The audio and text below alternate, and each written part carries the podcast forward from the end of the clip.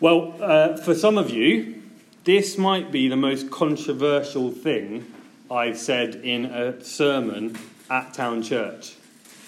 I know that's a bit of a risky way to start, but I don't get Star Wars. I know, I'm sorry to some of you. I didn't see Star Wars till I was maybe about 20 around the time of the prequel trilogy being released. Not that I understood what that meant or where it fell. And I watched with a couple of friends um, that clearly knew it well, one of whom I'm convinced was probably fed it intravenously from birth. It seemed to be the air that he breathed. He knew it inside out, and I didn't. I sat watching the film while others around me were saying things like, Ah, oh, it makes so much sense. Ah, oh, that should have been obvious. And I was sat there thinking, I've got no idea what's going on. I, I don't understand. It obviously wasn't the first one, so it clearly started at the wrong point, maybe. And to make things more confusing for me, it wasn't episode one, or maybe it was, I'm not sure. I think it was. And there'd be moments around the room where someone would say exactly that. Oh, it makes so much sense of what happened or what we saw. And I felt like I was watching in another language. I just didn't get it. And so I didn't warm to it. It felt like there was so much information external to the narrative that you needed to know. Now, what's amazing about Genesis 1 the beginning of the most mind blowing narrative in history, there is so little that relies on information outside of the text. It's, dare I say, quite straightforward. Don't get me wrong, it's mind blowing. Absolutely mind blowing. But it's straightforward. Don't worry. You might have loads of questions as you read through Genesis chapter 1. Loads of questions that are how questions. Well, how did dry, dry ground appear? How did land produce vegetation? There's lots of questions of, well, that is mind blowing. How on earth did that happen? But there's not much that relies on information outside of the text. So we're going to read it. We're going to read Genesis chapter 1, verses 1 to 27. Joe's going to come up and read it for us. But all I'm going to do as Joe reads is I'm going to slightly interrupt him and ask the four questions that stuck, stuck out, particularly for me as I read through. Questions that I think ask a question that is external to the text, and hopefully you'll see why that sets us up for where we're going. So Joe's going to read for us. Please do read along, that would really help us. Genesis chapter 1. Confusingly, it's on page three, um, not page one of these red Bibles. In the beginning, God. Great, stop there. Question number one, external to the text, I think. What was God doing in the beginning? Thank you, Joe. Carry on. In the beginning, God created the heavens and the earth. Okay, question two. it's not going to be like this the whole way through. Question two Why did God create? Please carry on, Joe. Now, the earth was formless and empty. Darkness was over the surface of the deep, and the Spirit of God was hovering over the waters. And God said, Let there be light. And there was light. God saw that the light was good, and he separated the light from the darkness. God called the light day, and the darkness he called night. There was evening and there was morning, the first day. And God said, Let there be a vault between the waters to separate water from water. So God made the vault and separated the water under the vault from the water above it. And it was so. God called the vault sky, and there was evening, and there was morning, the second day. And God said, Let the water under the sky be gathered it to one place, and let dry ground appear. And it was so. God called the dry land, dry ground, land, and the gathered waters he called seas. And God saw that it was good.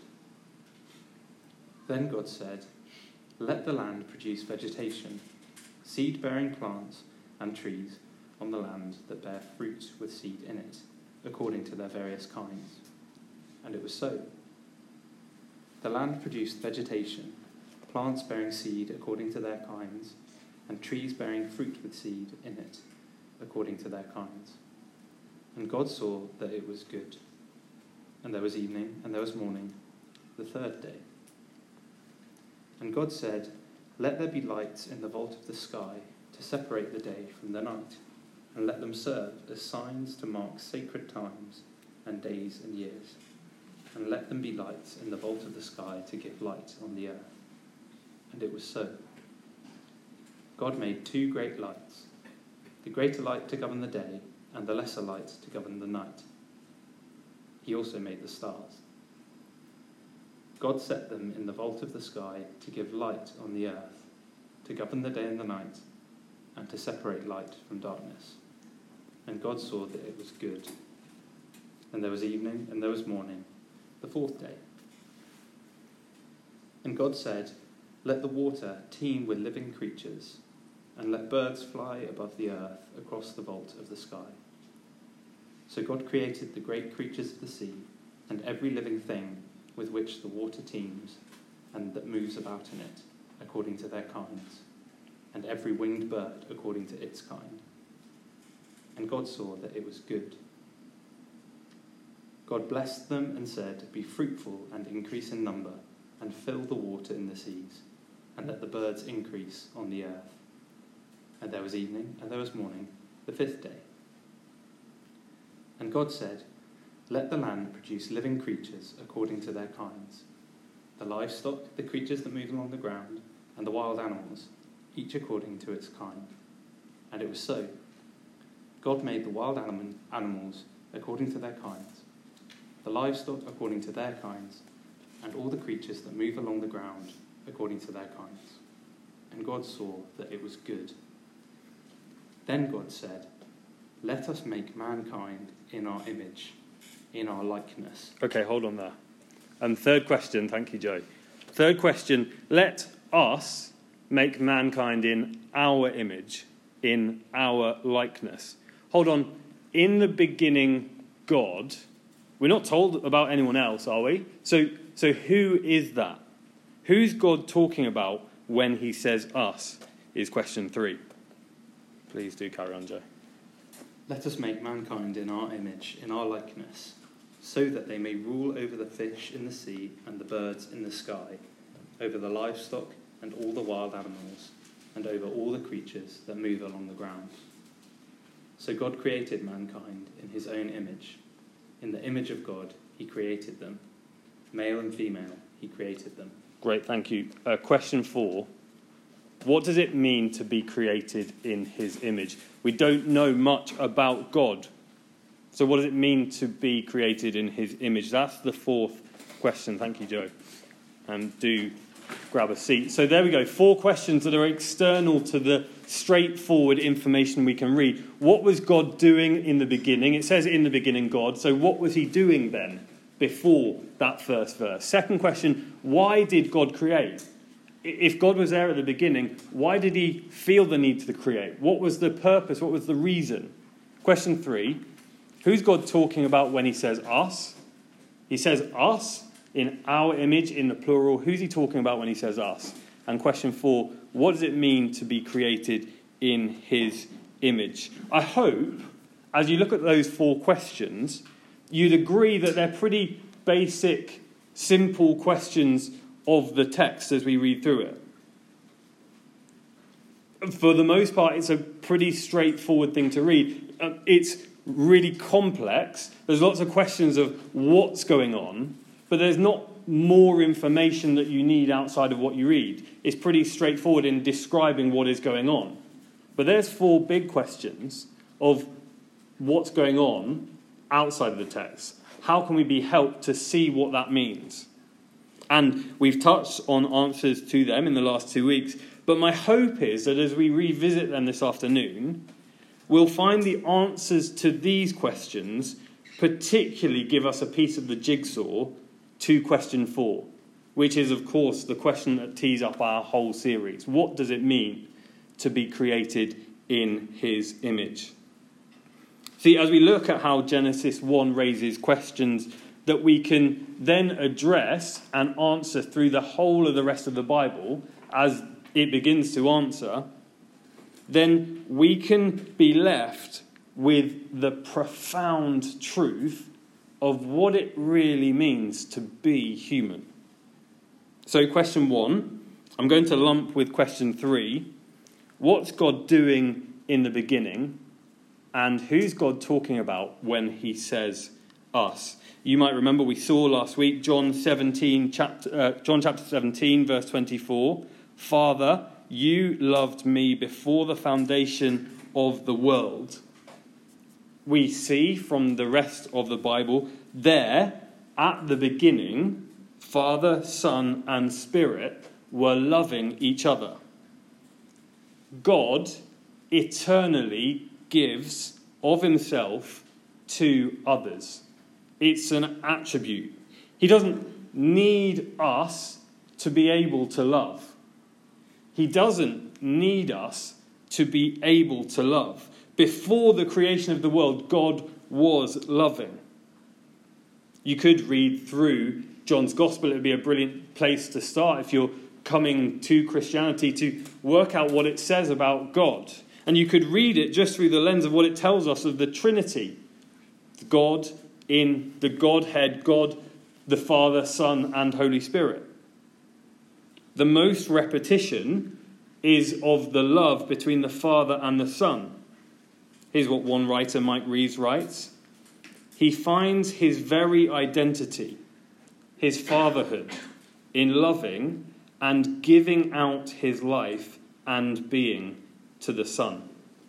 This is what uh, two sentences from John chapter 3 say, verse 34 and 35. For the one whom God has sent speaks the words of God, for God gives the Spirit without limit. The Father loves the Son and has placed everything in his hands. Do you see in those verses? The Spirit brings sharp clarity on the overflowing love that exists between the persons of the Godhead. Look, this is, this is really hard even for the most knowledgeable theologians to understand and write down. It's a mystery. But it's almost like the Holy Spirit is the love personified, found in a person of the Godhead. Here's what C.S. Lewis writes on the Holy Spirit You know that among human beings, when they get together in a family or a club or a trades union, people talk about the spirit of that family. Uh, sorry, people talk about the spirit of that family club or trades union. They talk about its spirit because the individual members, when they're together, do really develop particular ways of talking and behaving which they wouldn't have if they were apart. It is as if a sort of communal personality came into existence. Of course, it isn't a real person, it's only rather like a person. But that's just one of the differences between God and us. What grows out of the joint life of the Father and Son is a real person, is in fact the third of the three persons who are God. Look, it's pretty mind blowing. The more you look at the Trinity, maybe the more we are out of our depths, rightly, because God is God and we are not. But look at verse 2 in Genesis chapter 1. The Holy Spirit is there and he is a member of the Godhead. See, we know for sure, because of what God's word says to us, what is God doing? He is loving. God eternally gives of himself to others. So, question three Who is us? Who's the us God talks about? Remember verse 26 God said, Let us make mankind in our image, in our likeness. That is the loving Godhead, the Trinity. in John 1, we see that clearly. Jesus is called the Word. John goes on to declare that this same Word in verse 14 of chapter 1 became flesh and dwelt among us. The Word of God is in Genesis 1 and is no other than the Lord Jesus Himself, the Son of God. The Father, Son, and Holy Spirit are there in the first few sentences of God's creation narrative. Well, question two why did God create? Why did God create? Possibly the most important answer to this question is he didn't need to. He didn't need to. If God eternally gives of himself to others, as displayed in the Trinity, it's an essential attribute. It's not dependent or, on anything or anyone else. So it's not like he needed to create the world to be loving. He didn't need to create us in order to be loving.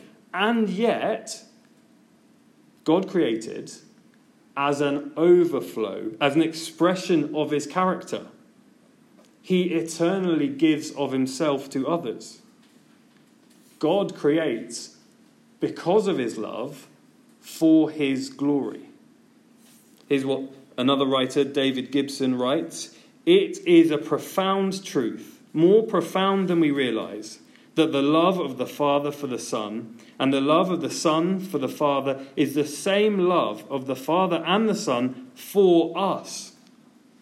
The fellowship between the persons of the Trinity is a fellowship we are drawn into, where the love bestowed on us is a love that already existed without us.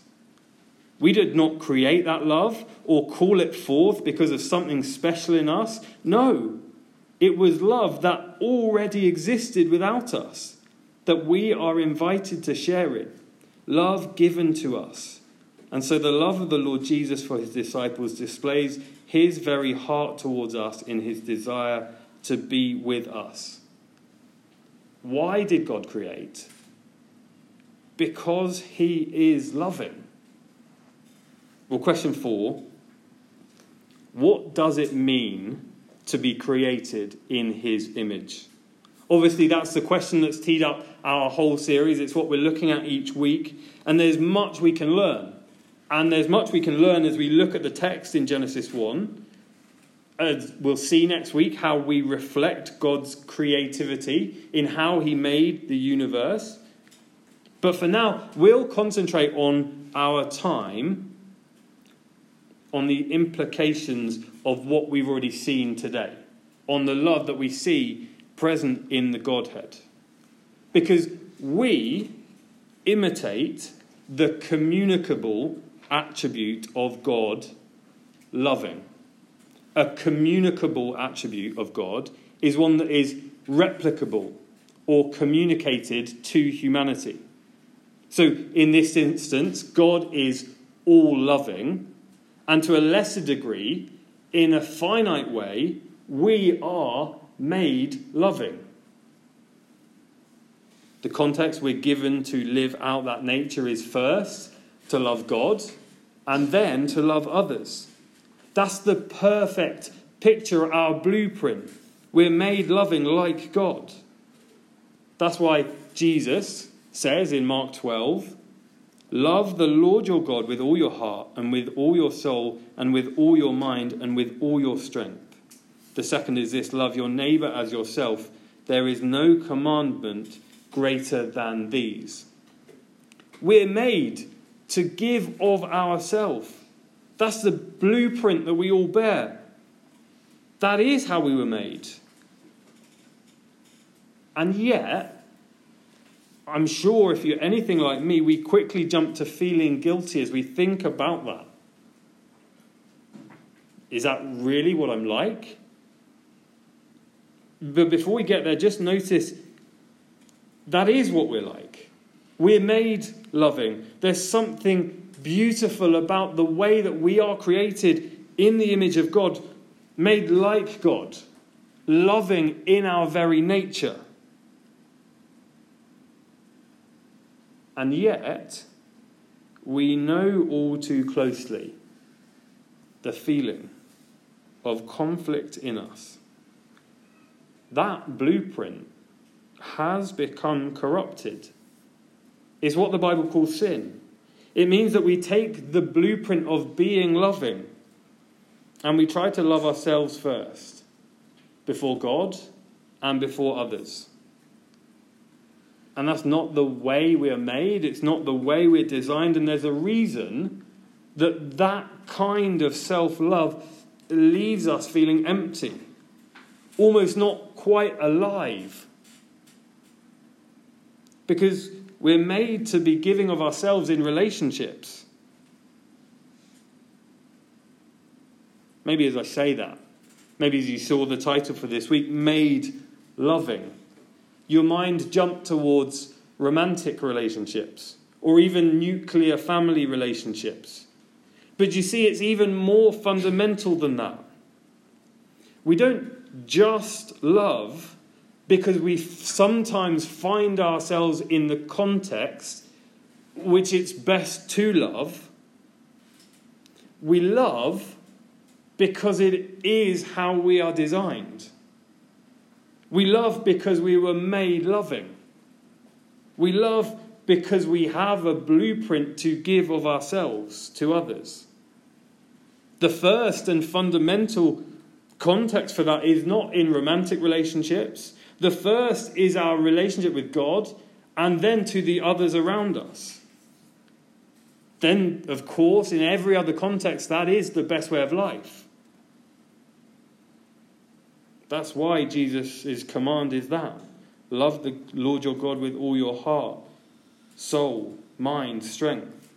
Love your neighbor as yourself. Because he knows what it is to be human. He knows that it's the very instruction that will give us the most fulfillment in life. He knows that it is the very nature that we're created with. And when we don't, and when we can't, it's almost like we don't quite feel human. It's why the pandemic was so damaging for many people. It took away the context for many people to give of themselves in relationships. Perhaps through the pandemic and through the hangover of Zoom and working from home, and all those things that have come about you've thought, I need to be with others. I need to be helped.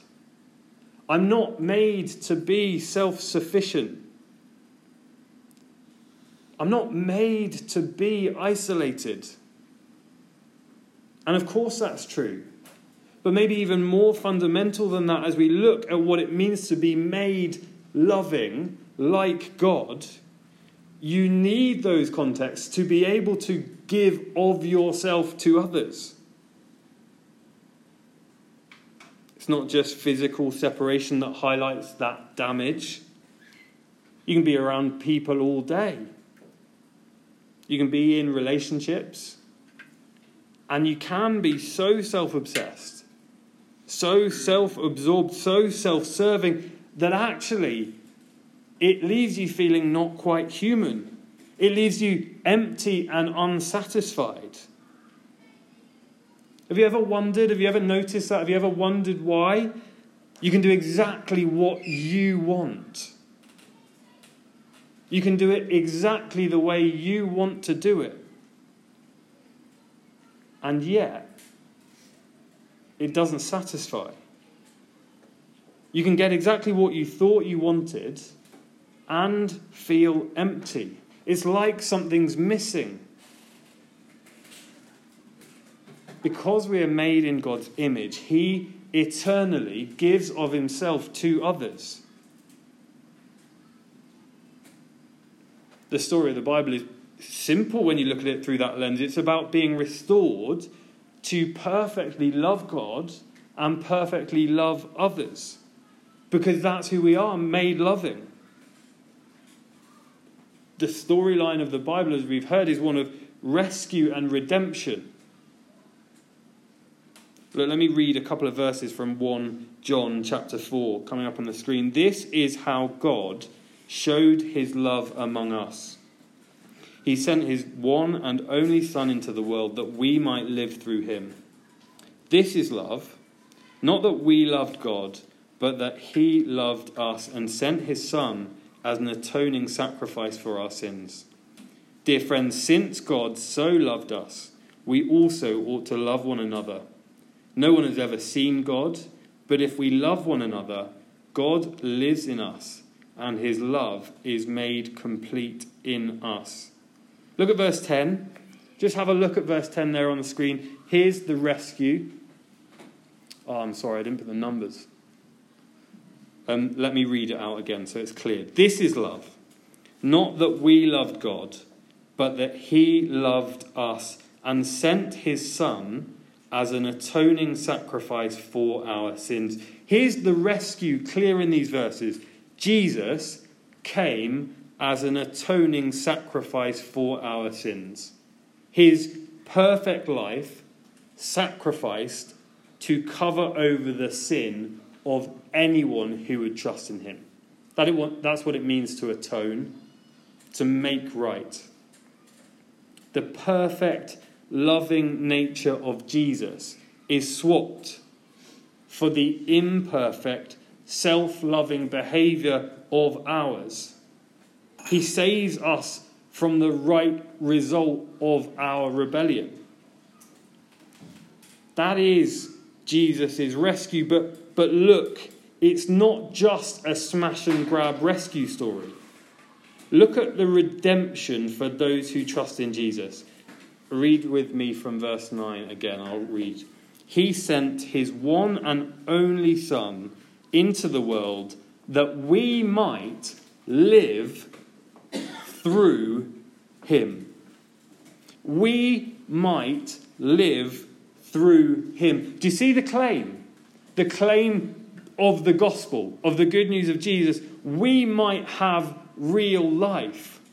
We might truly know what it is to be human. We might know, have, and experience real life. We've talked in the last few weeks. There's the indicative, verse 9. You find true life in Jesus. That is what happens. When you trust in Jesus, you have real life. Well, what does it mean to have real life? What does that mean for us? Here's the imperative, verse 11 love one another, just there at the bottom. But if we love one another, God lives in us and his love is made complete in us. That is what it will look like. That is the life lived out. Because of the new life you have in Jesus, you're to live as who you now are. You're to live a changed life that is a life of love that gives of yourself to others. Love is something that draws us out of yourself. There's a self forgetfulness about love. Where do we see that most clearly? In the person of Jesus, who, for the sake of others, endured the cross as an atoning sacrifice for our sins.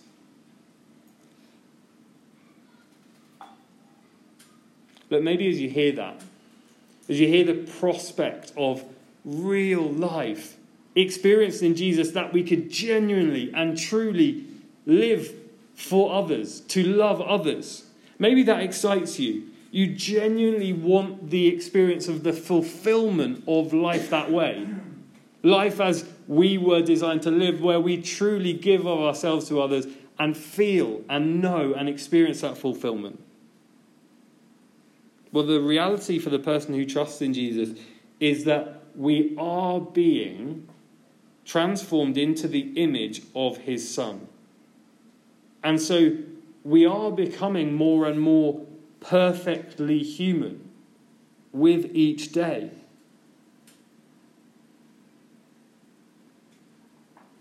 But I know that will feel like a slog sometimes. And you see what's even more exciting than this? Here's the arc of the story for someone who trusts in Jesus. This is how it goes. You were created, made loving in his image. You fell in sin. The perfect blueprint became distorted. We don't love as we should. If you trust in Jesus, you have been rescued as Jesus became an atoning sacrifice for your sin. You have been redeemed so that in Jesus you can begin to live a life of love. And one day you will be made complete. Here's what it says a chapter before in 1 John chapter 3 verse 2. But we know that when Christ appears, we shall be like him, for we shall see him as he is. Here's the awesome fact one day Jesus will return. If you've been raised to new life with him, you will be with him. You will be like him. You will see him with absolute clarity.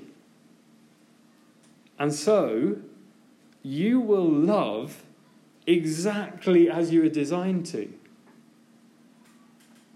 You will live the most fulfilled life. That is what our eternity holds if we trust in Jesus. The experience of being perfectly human. I wonder will that truth, will that future shape how you live today? To live in the power that is in you because of Jesus, truly human, made loving. Let me pray.